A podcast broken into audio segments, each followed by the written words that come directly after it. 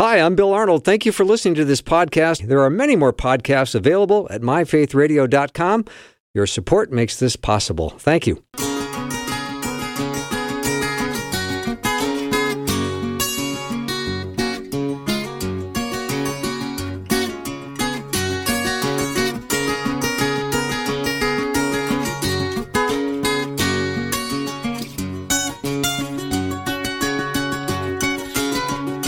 And a warm welcome to the afternoon show. I'm Bill Arnold, and my guest today is Dr. Rebecca Rhee. And I've always discovered that the less I say, the better off I am, because we're going to talk about jail today. And I'm, I'm already assuming I'm saying that incorrectly in the biblical Hebrew.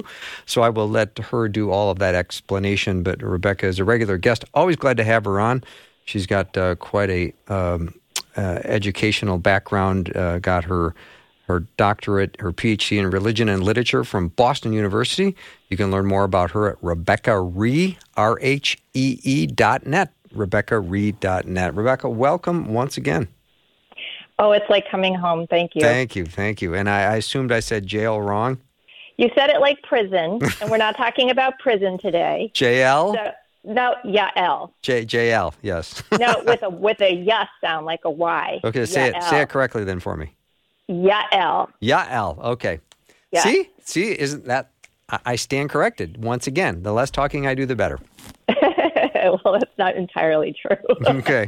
Well, I'm looking forward to talking about Yael today, and I know um, she is uh, quite is quite a quite a story behind it. There is, and um, today we're going to be looking at a very violent story.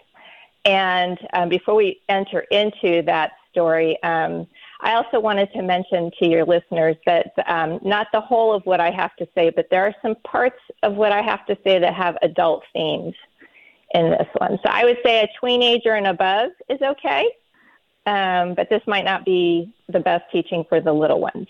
Okay. And we will repeat that more than once throughout the hour. So thank you for giving us that heads up. Yep.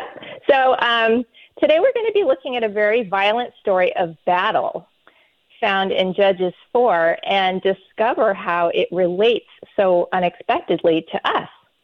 And I picked this text not only because I find it fascinating, but I wanted to make the point that the Apostle Paul makes in 2 Timothy when he says, All scripture is inspired by God and is useful to teach us what is true. God uses scripture to prepare and equip his people to do every good work. So it's the prepare and equip part that I want us to experience today as we take um, a story that seems so outlandish and so, you know, far from us and apply it to our lives. And specifically, I'm thinking about applying it to our sense of calling to serve God well, no matter how ill equipped or incapable we might be feeling at the moment. So um, I would suggest that we just jump right into the story, which is found in Judges chapter 4. And I'm going to read an abridged version to you for the sake of time. And I'm beginning in verse 4. So it might be a little bit ho- uh, hard to follow me if you're trying to follow the text because I'm skipping over some parts. So you, you could just sit back and relax and listen if, if that's easiest for you. But I'm going to read an abridged version from Judges 4, and I'm starting with chapter 4. Now, Deborah, a prophetess, was judging Israel at that time. Now she sent and summoned Barak, the son of Abinoam from Kedesh Naphtali, and said to him, Behold, the Lord, the God of Israel, has commanded, Go and march to Mount Tabor and take with you 10,000 men from the sons of Naphtali and from the sons of Zebulun. And I will draw out to you Sisera, the commander of Yavin's army with his chariots and his many troops to the river Kishon, and I will give him into your hand. Then Barak said to her, If you will go with me, then I will go. But if you will not go with me, I will not go. And she said, I will surely go with you. Nevertheless, the honor shall not be yours on the journey that you are about to take, for the Lord will sell Sisera into the hands of a woman. Then Deborah arose and went with Barak to Kadesh. And Barak called Zebulun and Naphtali together to Kadesh, and 10,000 men went up with him. Deborah also went up with him. And Sisera called together 900 iron chariots and all the people who were with him to the river Kishon. And Deborah said to Barak, Arise, for this is the day in which the Lord has given Sisera into your hands. Behold, the Lord has gone out before you. So, so Barak went down with 10,000 men following him, and the Lord routed Sisera and all his chariots and all his army with the edge of the sword before Barak. And Sisera alighted from his chariot and fled away on foot. But Barak pursued the chariots, and all the army of Sisera fell by the edge of the sword. Not even one was left. Now Sisera fled away on foot to the tent of Yael, the wife of Heber the Kenite. For there was peace between Yavin, the king of Hazor, and the house of Heber the Kenite. And Yael went out to meet Sisera and said to him, Turn aside, my master, turn aside to me. Do not be afraid. And he turned aside to her into the tent, and she covered him with a rug. And he said to her, Please give me a little water to drink, for I am thirsty. So she opened a bottle of milk and gave him a drink. Then she covered her. Then she covered him. And he said to her, Stand in the doorway of the tent, and it shall be if anyone comes and inquires of you and says, Is any is there anyone here? that you shall say, No. But Yael, Heber's wife, took a tent peg and seized a hammer in her hand and went secretly to him and drove the peg into his temple and it went through into the ground, for he was sound asleep and exhausted. So he died. And behold, as Barak pursued Sisera, Yael came out to meet him and said, Come, and I will show you the man whom you are seeking. And he entered with her, and behold, Sisera was lying dead with the tent peg in his temple. So God subdued on that day Yavin, the king of Canaan, before the sons of Israel. Nicely done, Rebecca. And can I just say, I love that we're tackling a difficult passage in Judges chapter 4. Now, you read it beautifully. The story was great. And now I know we're going to dig into it. But uh, again, just a reminder there are going to be some uh, adult themes. Not everything Rebecca's going to say is going to be that, but it's for uh, really ears that are, what, tweeners and up? Yep, I would say tweeners and okay. up. Okay even though I'm not exactly sure what a tweener is. All right. so uh, before uh, we jump into the teaching for day, let, today, let me provide some context for the story. So we're in a tumultuous period in Israel's history when they are being ruled by interim leaders called judges. And Joshua, Moses' successor, has long since died. And the people have abandoned God's ways and started worshiping local deities. And whenever they do, God allows Israel to become enslaved by their pagan neighbors. But whenever they cry out for help, he provides a judge to deliver them. But when that judge dies, Israel inevitably reverts back to paganism and ends up in slavery again till another judge is appointed, appointed. And so the pattern goes on and on. That's basically what you see in the book of Judges. So Deborah happens to be one of the better judges appointed to Israel, and she's special not only because she is a female judge, but because she's also a prophet who speaks for God and, in this case, also foretells the future. And during her tenure, Israel is being oppressed by Yavin, a Canaanite king. Now, the commander of King Yavin's army is named Sisera, whom we know has at least 900 iron chariots at his command. And in biblical times, iron chariots are cutting edge warfare technology. It's like that new stealth jet, or, uh, jet that they just developed on the news that you can see. It's like cutting edge warfare technology. And going against an army equipped with those iron chariots is a formidable challenge if you are not equally equipped. So Deborah is not intimidated in the least. She calls on a man from the tribe of Naphtali called Barak, and she lays down this strategy. She says, Look, gather 10,000 men, march on foot to this river, and I'm going to drive Sisera's high power army straight into your hands, and you slaughter them. And Barak is no doubt thinking, uh, okay, men on foot versus men in chariots. I don't like those odds. But what we hear him say is, if you go with me, I'll go, but if you don't, I won't. And she says, that's fine, but the glory today is going to go to another because God is going to sell Sisera into the hands, and we find out this is quite literally into the hands of a woman. Now, the story seems to set you up to think that that woman is going to be Deborah, and of course, we know not so. From what we just read, God uses a Canaanite woman named Yael to secure Israel's victory in this battle. And Yael wins the day in what might be the strangest form of assassination in the no kidding Hebrew Bible. Mm-hmm. So the question I wanted to put to the text today is why why might God have chosen this unlikely candidate to fulfill his stated purpose? You know, what makes Yael especially suited to the task of acting as God's agent? You know, there's three things that I see, each with implications for us being used as God's agents too, no matter what our backgrounds are or our circumstances. So let's go through those uh, three things. Why, you know, why did he choose Yael, and what implication does that have for us personally? I, so, I find the the setup fascinating, uh, Rebecca. Uh, you're doing a great job so far. I mean, it's like the game of Clue. You know, it was in the tent with the peg through the head. we're going to find out more about uh, Yael, and uh, I, am I think that we're going to take our first break though right now, if that's okay. a okay with you. Uh, Dr. Rebecca Rhee is my guest. You can learn more about Rebecca at RebeccaRhee.net. RebeccaRhee.net. And also, this Christmas, we're going to want to give hope to someone who needs hope. And I think the, the, the most faithful thing we can do is try to find out who that person is in your life. And if you want to uh, nominate them, you can't change their journey, but you can certainly encourage them.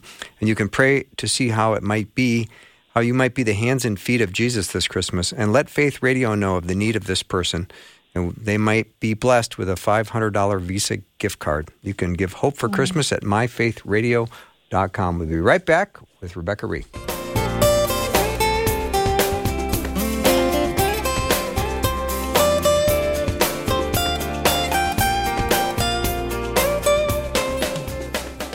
We would love for you to share your story about why you love Faith Radio and what has Faith Radio changed the way you think about something or even how you live. We want to hear from you. Your story can encourage others and glorify God. Share what you love about Faith Radio by calling 877 933 2484 and leaving a message today.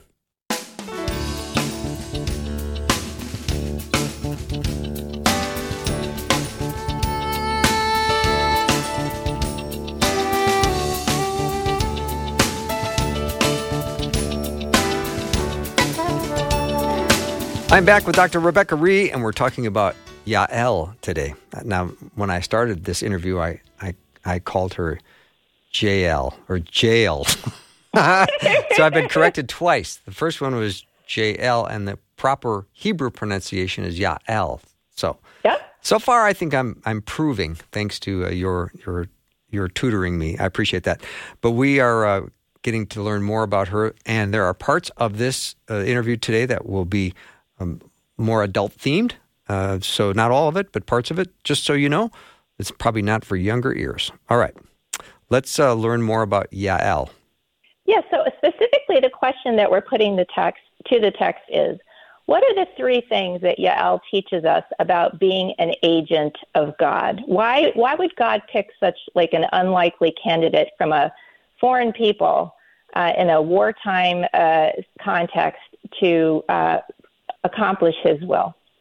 So that's the, those are the three things we're asking. I mean, that's the one thing we're asking, and we have three responses to it. And so let's let's look at the first reason. So first, Yael knows what she has at her disposal.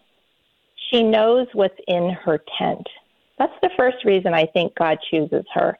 If we do an inventory of the things Yael uses from her tent to achieve her goal, it's quite impressive. Mm-hmm. She has she has the tent itself, which serves as a hiding place to lure Sisera to. She has a rug to cover him. She has a bottle of milk for comfort, and she has a tent peg and a hammer, definitely not for comfort. Mm-hmm. And so she's got all these things right there in that tent. And the way that we find out Yael has these things is because she uses every single one of them rather than hunting around for something else somewhere else. She is a resourceful lady and she's laying hands on what she already has to achieve her goals. And it kind of reminded me of that uh, show called MacGyver. It's like, you know, use a paperclip and, you know, uh, mm-hmm. and, and a screwdriver and, you know, he can like, make, you know, catch the bad guy. Right. So she's like she's like a MacGyver. She's a b- biblical times MacGyver. Now I don't want to gloss over that fact because how many times when we are called on to do something do we counter with, but I don't have what I need. You know, I'm not educated enough. I'm not rich enough. I'm not experienced enough. I'm not talented enough. I'm not courageous enough. This story teaches us that whatever it is you think you lack, there's a good chance God has already placed it in your tent what you need for the job. And that's why he's tapped you on the shoulder for that job. Okay, that's a wow moment right there. I'm just going to say. Yep. So this is the first quality that Yael has that makes her well suited to be God's instrument. She is willing to use what she already has. And the second one is related, the second point I wanted to make is related to the first, which is Yael not only knows what's in her tent, she doesn't hesitate to use it. She uses it boldly. And we see this in three different ways. So, first, if we look at the very beginning in the story, in verse 18, the storyteller says, Yael went out to meet Sisera and says, Turn aside, my master, turn aside and do not be afraid. She doesn't wait for her target to find her. She locates and finds him first. And this phrase, and she went out to meet, is important in the story because it's repeated verbatim a little further down in the story when Yael later goes out to meet Barak to bring him into the tent and show him that Sisera is in fact dead. Um, and so I've, I've said before, whenever in the Hebrew text, especially in a story, you hear an exact repetition and the bells are ringing, pay very close attention because something important is going on. So that whole, she runs out to meet Sisera rather than waiting around for him to find his way to her. And it just shows like her initiative. She's not hesitating to use what's in her tent. And another way that we see Yael move boldly and without hesitation is in the water versus the milk exchange that she has with Sisera.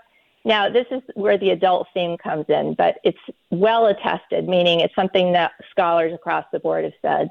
Um, in I've, I've, mentioned before in other talks that um, in the Hebrew Bible, the word for feet is often a euphemism for a person's private parts.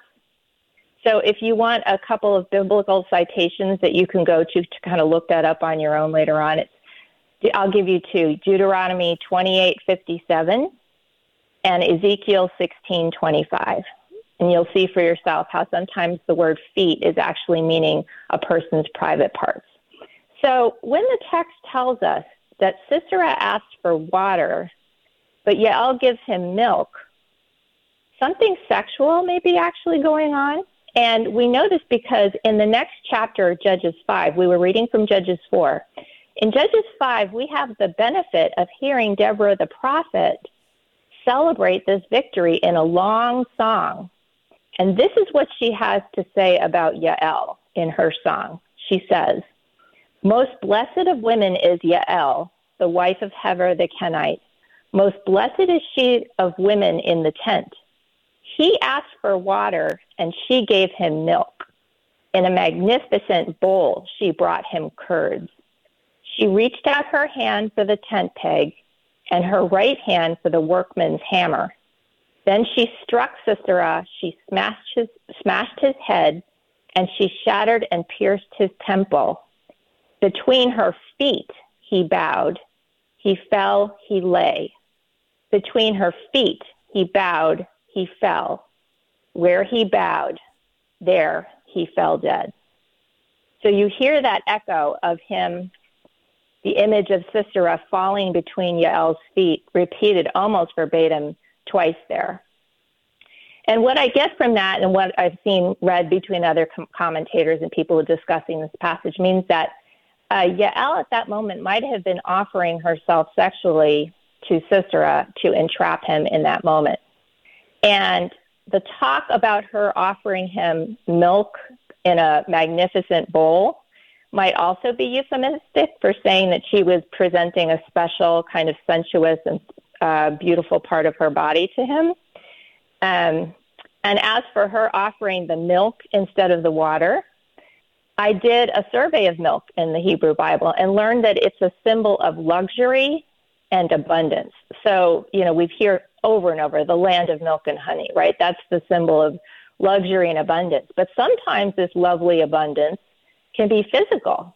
So if you go to the Song of Songs, the bride tells her husband, Honey and milk are under your tongue. And he responds back and says he enjoys drinking her milk. So you can hear this sort of delicate and beautiful overlay um, of imagery going on here and understanding um, what Yael may be doing to accomplish what needs to get done. Now, whether Sisera was able to take Yael up on her offer in his exhausted state is irrelevant.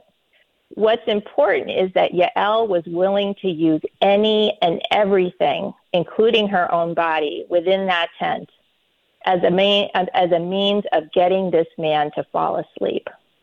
She was not going to try to best him in hand to hand combat. She needed him unconscious for her to get him with that tent peg. So, in other words, Yael was willing to lay it all on the line to get the job done. And Deborah praises for her, for her, her for it.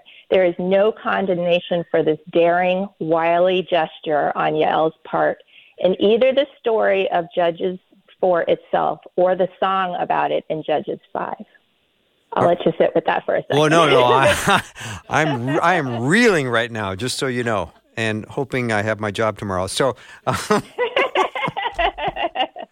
um, yeah, okay, we have some more discussion to do about this. So, sure, yeah, I'm I'm trying to uh, I'm trying to see if what she is offering to help him sleep, if it was in fact of a sexual nature, and Deborah is praising her, I'm trying to connect those dots. Well, it's kind of, we've seen this already before that women in the Hebrew Bible, especially in wartime context, mm-hmm. they are often forced into these situations where their bodies become currency. Okay. We saw this in Tamar in Genesis 38 when she had to pose as a prostitute to, and it wasn't wartime context, but in her case, she was being uh, almost let out to be burned at the stake um, for becoming pregnant by uh, her father-in-law when she, when he she was denied the husband uh, that she was supposed to be getting. So mm-hmm. we've seen that women sometimes are forced into these positions where they just I like to say they lay it on all on. Yeah. Now, Rebecca, my, let's let, us continue this after our break because we are coming up against a break here, and I sure. I, I, don't want to race through this because this needs some more time to process uh, for everyone. Sure. Dr. Rebecca Rhee is my guest. Uh, we're talking about uh, the story in Judges chapter four, and Yael just put a peg through through a head. So we have more discussion when we come back. Uh, don't go anywhere.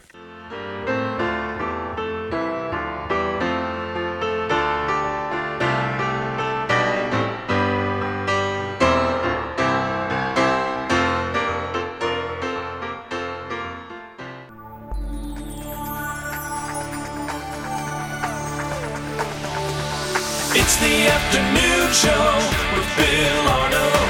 Prime time, drive time. Let's get it started. Jump in your car. Yeah. What's for dinner? Hey. It's the afternoon show with Bill Arnold. I'm back with Dr. Rebecca Rhee, and we're talking about Judges chapter 4. And if you've missed any of this, this is a fascinating ride. And right before break, we were getting to a pretty critical part in the story where Yael just put a peg uh, through Sisera's head in the tent and was going to do anything she needed to do to get him in that place where she could carry out that. So uh, I'm just trying to connect some dots and process things. And uh, I appreciate Rebecca you talking about uh, that that women would sometimes use their body as currency, uh, although that still doesn't is not going to settle well with people, especially if she's being praised by Deborah for that. Yep. And we'll talk, you know, I think at the end of this um, teaching, there'll be time for more Q&A about that if you want to talk about that. But I find, again, we have to go back. That's the reason I started with Paul and, and 2 Timothy, all scripture. All scripture is there. And with the Hebrew Bible, it's often very earthy and real. Mm-hmm. And um, it has a jagged edge. I've said before, um, desperate times call for daring measures. And uh, the Bible doesn't chastise those who lay lay it all out on the line. It might not be prescriptive for us, meaning we don't have to do the exact same thing, but the principle might be there, which is we lay it all on the line too. Okay. Whatever that means in our particular context. Mm-hmm. As, So it's not as- a, not an exact prescription. yeah. More like a de- description of the lengths to which we go. So we're laying it all on the line uh, in modern day, as long as we're not sinning, though, right? Yeah, and I don't. I I think again, um, the text is kind of uh, purposefully vague about exactly what Okay. she was doing. Okay. These are just these are just notes, notes that are in the background that are creating like a counter melody there. That if you're, you know, if I think Hebrew scholars reading this, and indeed you can go out there and the rabbis were hearing it, and they hear you can't help but hear this counterpoint melody that's in the background saying, okay, what exactly might be going on there? What lengths is she willing to go to? Mhm. And how does how exactly does a woman, without like you know seeming any weapons, you know, lure this guy and get a tent peg through his head? Good well, point. this is maybe why. Yeah. So so let's get to that third reason as to um, how she is able to get done what she needs done. So besides running out to get meet Sisera and offering her body, the third and final way I find that Yael does not hesitate to use the resources in her tent is by counting up the verbs in this story. And I counted, and there are 12 verbs ascribed to Yael. That's way more than the five that are given to Sisera and the two that are given to Barak. Yael is by far the most active character in this narrative. She is always leaping from one maneuver to the next, offering us a perfect foil for the man that she lulls to sleep. And a high level of activity is appropriate for Yael because her name means ibex. And I looked up what an ibex is, and it's a mountain goat. hmm And I read that when an ibex is born, it immediately starts jumping around. So Yael is definitely fulfilling her name. She is taking the initiative and she is leaping from one activity to the next. And, and ibex will go to incredible dangerous lengths to get their minerals that they have to lick for their existence. Well, they all lay it out. They lay it on the line, don't they? As they well. do, yes. So we can see that Yael is a powerful instrument in God's hand because she knows what she has, and she doesn't use hesitate to use any any of it. And there's one more thing that I wanted to bring up and to to show why she's such a good, if unlikely, divine agent, and that is this: it only takes her a split second to choose the winning side. Now, as I was reading this Yael story, I kept asking, why does she do what she does? Like between the narrative in chapter four and Deborah's song in chapter five, Yael is called the wife of Hever the Kenite, and in Hebrew that comes out Hever HaKeni. So Hever, it, she's called that three times. Now we know Hever himself is a friend to Yavin the king, so why isn't Yael falling in line with that political alliance? In fact, when I looked at it, every single thing, tit for tat, that Sisera asked Yael to do, she disobeys. So, you know, he says, "Give her, wa- give me water," and she gives him milk. And then he says, "If anybody should ask you if there's a man in your tent, say no." And of course, the, the first chance she gets, she runs out to Barak and says, "There's a man in my tent. Go look." it's like she's like she's got her own mind about things and so she she she's you know she's definitely chosen a side here. Um, and another detail in the story which shows Yael's split second decisiveness is that when she drives the tent peg through Sis- Sisera's temple, um, verse 21 says that the tent the the peg went straight through into the ground.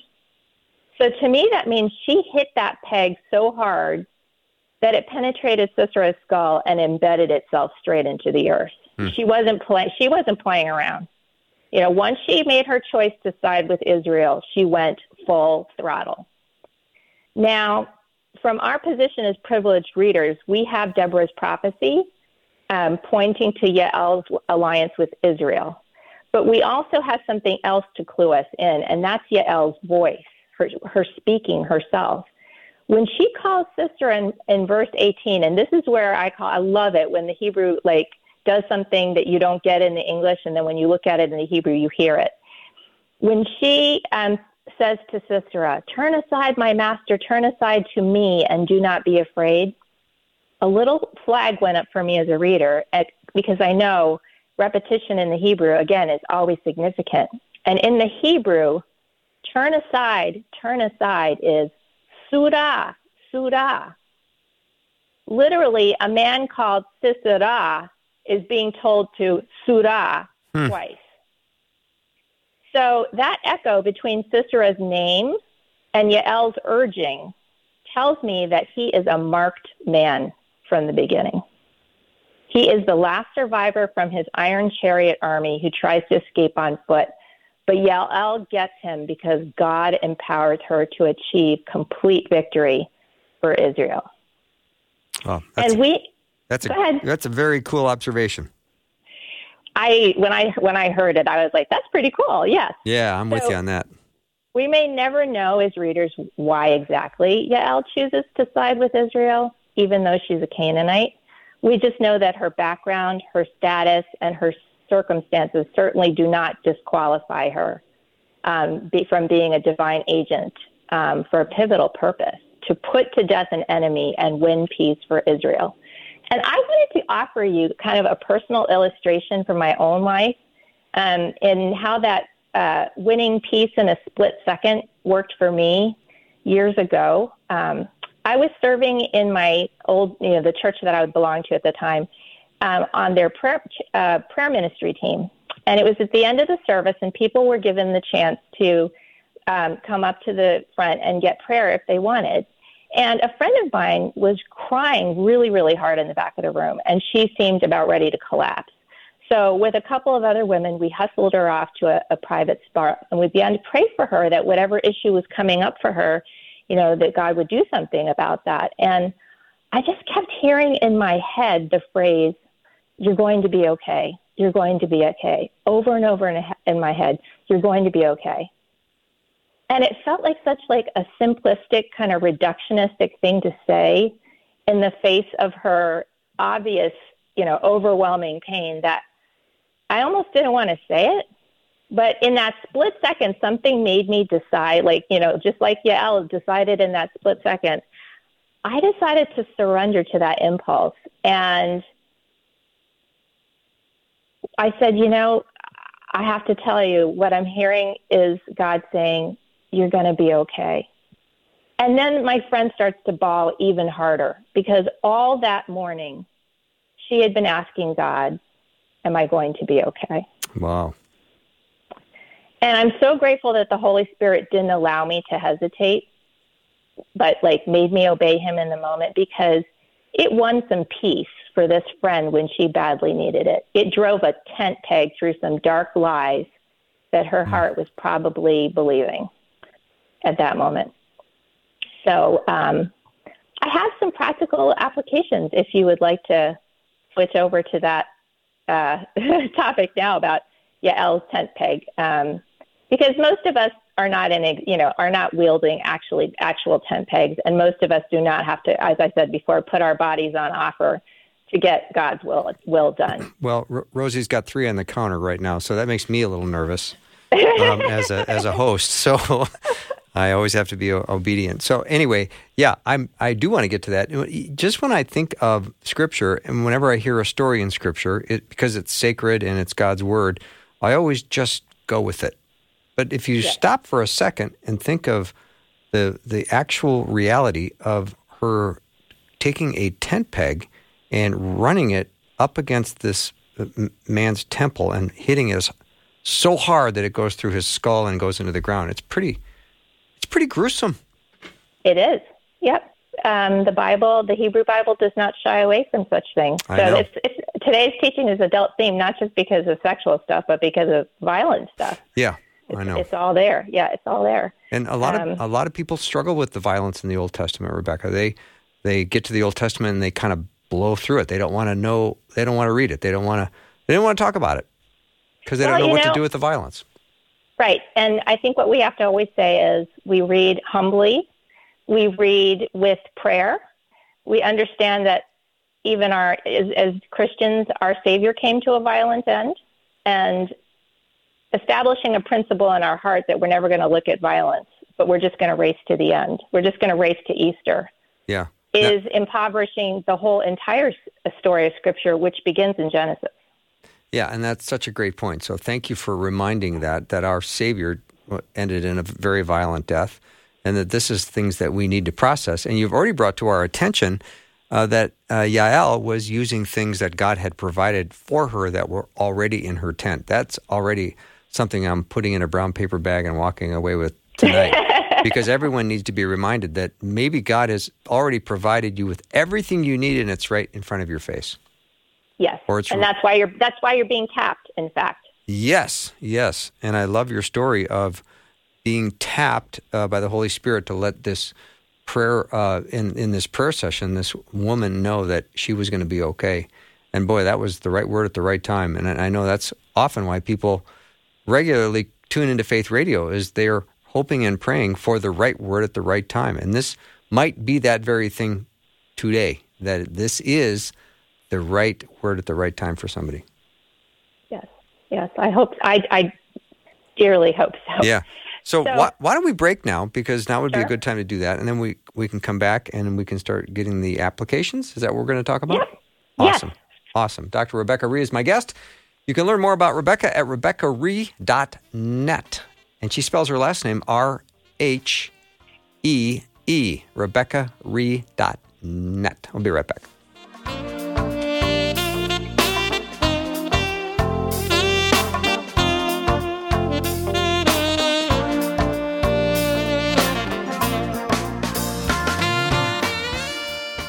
Hi, this is Bill Arnold, and thank you for checking out the podcast. I'm always glad when you make your way over to myfaithradio.com and look through the menu of everything you can listen to, programs that have already aired that you might want to hear again, or maybe you have a friend or a family member in mind that would really be blessed by hearing something you heard and then it gives you an opportunity to talk about it and share your faith with a loved one. It's one of the great things I love about the podcasting at Faith Radio.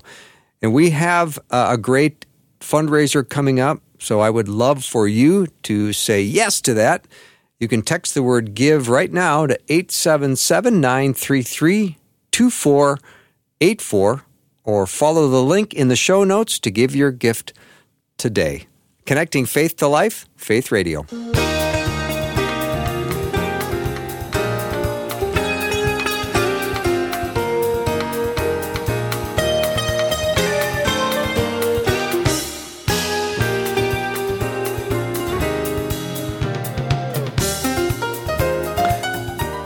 I always learn so much when Rebecca Rhee comes on the show, and I'm doing it again today, and I bet you are too. We are in Judges chapter 4, learning about Yael, and this does have some violent and some sexual themes we've warned you more than once, and so it's probably not for the younger ears. But if you just tuned in, uh, I don't know if you'll hear any more, but uh, so far there has been some in this hour, and if you have uh, not heard this until now, I always recommend the podcast. Go and hear it from the beginning because this is really, really interesting. All right, Rebecca, let's get back to some of the practical applications we can we can walk away with from this stu- this study. So, how can we follow Yael's example in our own lives? So, the first thing I want to ask, first first application is, let's ask the question: Do you know what's in your tent? Hmm. Love that. Um, there's a, a, a famous uh, credit card commercial right now that says, "What's in your wallet?" so, what's in your tent? Ask yourself that question: What's in your tent? I love that. Um, yeah. Can you accept the truth that taking inventory of your gifts your resources, your experiences, your hard work with your hard earned wisdom is not self centered introspection. It is not pride, it's preparation. It's learning about what's in your arsenal so that when the moment to be MacGyver comes, you're right there. Mm-hmm. You, you got what you need right at hand. And I would say the addendum to that is don't compare yourself to other people because they're in their own tent. You've got your tent, they got their tent. Trust that God is equipping you just the way He wants to. So, and then um, number two, keep a lookout for those who may have been marked by God to turn aside surah to you. Um, and this is in a positive way. You're not trying to lure them to their death, but you may not always see them coming. But maybe it's a good idea to make it part of your da- daily prayer to be used as God's instrument, whether you're conscious of it or not. Mm-hmm. Um, that when the moment comes, you will put put it all on the line to rise to the occasion. And when I think about this, I think of Joseph um, in the Joseph story in Genesis, how he was in prison and then he was in prison again. But when his moment came to come and interpret the Pharaoh's dreams, he had this meteoric rise. He, you know, they pulled him out, and it was his moment. And boy, did he fulfill it! So, uh, and then he ended up saving all the all twelve tribes of Israel as a result. So, um, it's I think it's good to like make it part of our daily prayer routine. Lord, let me let me uh, cross paths with who I'm supposed to cross paths with, and let me rise to the moment Mm-hmm. when it happens. Um, and then the third thing that is an important part of our calling as believers is to help other people achieve peace, as Yael achieved peace for Israel. Hmm. And that may involve killing off something that needs to be killing off and killed off in someone's life. You know, maybe someone's really discouraged or fearful because they're believing some lie about themselves or maybe they're fighting for their lives and they are starting to cave in under the pressure. And God may send us in to say a simple and encouraging word to help fend off that darkness. He may send us in to do a simple deed. Um, I can give you another personal example. One time I felt led to buy a good friend of mine a bag of groceries, and I just laid, left it outside of her her door and she called me back later and she said you know you got everything that i needed and i just needed someone to pick up groceries for me today because i was so overwhelmed and i knew i wouldn't have time you know you just never know when you're going to drive a tent peg through that that black hole you know that Good point. we need to be warriors for each other and um, sometimes that will come straight through through a simple deed or a simple word and i want to put an addendum on that which is don't go swinging that hammer and peg indiscriminately. Yael made a very precise, precise and surgical move with hers, and she knew exactly what she was doing. So we need to make sure that we are being guided by the Holy Spirit as we engage others, or we may, in, in fact, do more harm than good. So know what's in your tent. Keep a prayerful lookout for those marked by God for you to engage and be ready to humbly and carefully serve those contending with some oppression that needs to be put down in their lives. Hmm. Um, and if that sounds like a lot, remember, um, in his final hours before leaving his disciples, Jesus said, Apart from me, you can do nothing. And I would like to add the implication and don't even try. I like that. you know, apart from me, you can do nothing. Don't even try. Abide with God. Let Him take the leads in terms of, you know, directing your efforts. And Jesus also reminds us, you did not choose me, but I chose you and appointed you. Like He's already got these things appointed for us to do, to go and bear fruit, and that that fruit should remain. Um, and we, you know, now that we've brought Jesus into the conversation, Jesus used what was in his tent without hesitation, and he drove a tent peg through death itself to pave a way for us to follow him. And whatever we do, we do with his help, whether we are serving in a team like Deborah and Barak or whether we're going solo like Yael. So um, I guess I just want to like end the teaching on the what's in your tent. No, I really like that. And when you did all this study for this, Rebecca, and I know you did because nobody prepares like you. Um, and you, I'd like to just review these one more time. And I don't know if you are in a position to personalize it for us, because when you're doing this study, you're probably doing a lot of self examination. Because right now we're just hearing it. Now we've got to go process this information. Yes. But is there discoveries you made about yourself that you could share just to give us a sample of what it felt like when you walked through that process? When you said, okay, what's in my tent? What did you discover was in your tent? Well, I could tell you one thing right off. And again, it's, I want to underscore that when we do inventory of our tent, if we find good stuff, you might find a diamond in your tent. It's not pride, it's preparation. Okay? Because some people think like, oh, don't be such a navel gazer. Oh, don't, you know, don't make yourself out to be bigger than you are. No. We have to be uh, sober and realistic and um, cognizant of what's in our tent. And I'll give you a, a personal example of this. When my son was diagnosed very young with autism, um, I started. We it was recommended that we do four hours of therapy with him in the home a day. So you're talking about a kid who's uh, a year and a half old and doing four hours of therapy, Wow. of which mom needs to be a part. So Wow. two hours in the morning, two hours in the afternoon, and then everything else that a baby needs in between.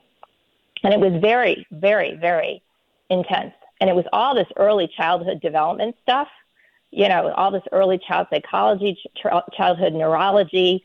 I, you know, and so one day in my great frustration, I said to the Lord, I didn't go to school for this. In fact, it took me a very long time to get my degree. And I got a degree in biblical studies, uh, religious, you know, religion and literature, you know, specifically. I did not go to school for this. So what, you know, what, what what's the deal here? Hmm. And he spoke back to me very like this intuition in my mind and in my heart. And he said, I don't want you to complain about this anymore because you got, I did prepare you. Your, your, your doctoral studies did prepare you in two important ways. And he said, number one, you were given wisdom. And number two, you were given endurance. And those are the two things that you need now. Wow, I, I could choke up hearing that story. That's so beautiful. And that's precise. So I stopped kvetching so much because I thought, oh, and see, and that's not trying to puff myself up by saying I, I gained wisdom. No, no, I, you're not puffing yourself up, I, but I, I see it. I see Yeah, the wisdom, and I and I see what is required in terms of patience, patience and perseverance. And you don't PhD unless you have both. So, you know, you might be surprised you, when, you know, again, it's one of those cases where, you know, somebody's running outside your tent and you're supposed to go out and grab them. And you may feel like, but I, I didn't, you know, prepare for this. I'm not the right person. And God may say, oh, but I beg to differ. Mm. I love the the honesty where you just say, God said, no, no, I, I did prepare you. And you feel like you were at odds with God, and then God obviously changed your mind. He did. And I'm still at odds with God about that same topic. How, c- how I mean, how can you not be when you think of Sure. the, the child that you and your husband were expecting to have and praying to have, and then there was something brought into your life which was so intense. I mean, it's like you said, there's enough work to do with a one and a half year old baby, period, let alone four and a half hours of intensive therapy every day. Yes. And that's that's not casual, that's very intentional. Right. And sometimes we think we, we interpret what's happening to us in one framework, but when God's looking at it, he's like, oh, yeah, you're, you're not in grad school for this. You're in grad school for that. hmm or he'll, every, what I like to call it is super abundant meaning. We look for meaning in our lives, but God gives us super abundant meaning, meaning it's, it's more than just one thing. When God's doing something, it's more than just one thing. You can pretty much count on it. So, So, Yes. uh, give me point two and point three one more time because there's people that just jumped in their, into their car 10 minutes ago and they're trying to catch up. so um, the application part. Yes. Okay, so our first one was take inventory of what's in your tent. Yep. Our second one is keep a lookout for those who may be marked by God who are running outside your, running by your tent. Hmm. Um, pray to, to be able to recognize them, engage them, and rise to the occasion. Make that part of your daily prayer life. hmm And, that- and, then the, the last part um, is being willing to be part of that process where you help kill off something that needs killing off in Ooh. someone's life. I like that. So the second application might have been connected to the bag of groceries or the crying friend, right? Yes. Yep. And then the, the using the, the tent peg to kill something off that needs to be killed off. That might be the toughest one of all, uh, and Well, probably one of the most important, right? Well, and again, I think that was you know helping my friend in the back saying you're going to be okay. I think she was she was believing a lie that she wasn't going to be okay. Yeah. Yeah. Rebecca, just yeah. it's just such great time when you come on. And so I want to just thank you so much for your amazing teaching and being part of the show. Thank you. Oh well, it's my pleasure, Bill. Thank you for having You me bet. on. You bet. Dr. Rebecca Rhee's been my guest. That wraps up our show for the day.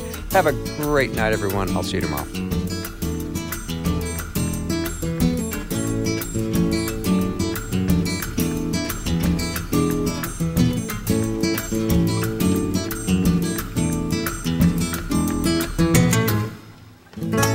Thanks for listening. Programming like this is made available through your support. Information available at myfaithradio.com.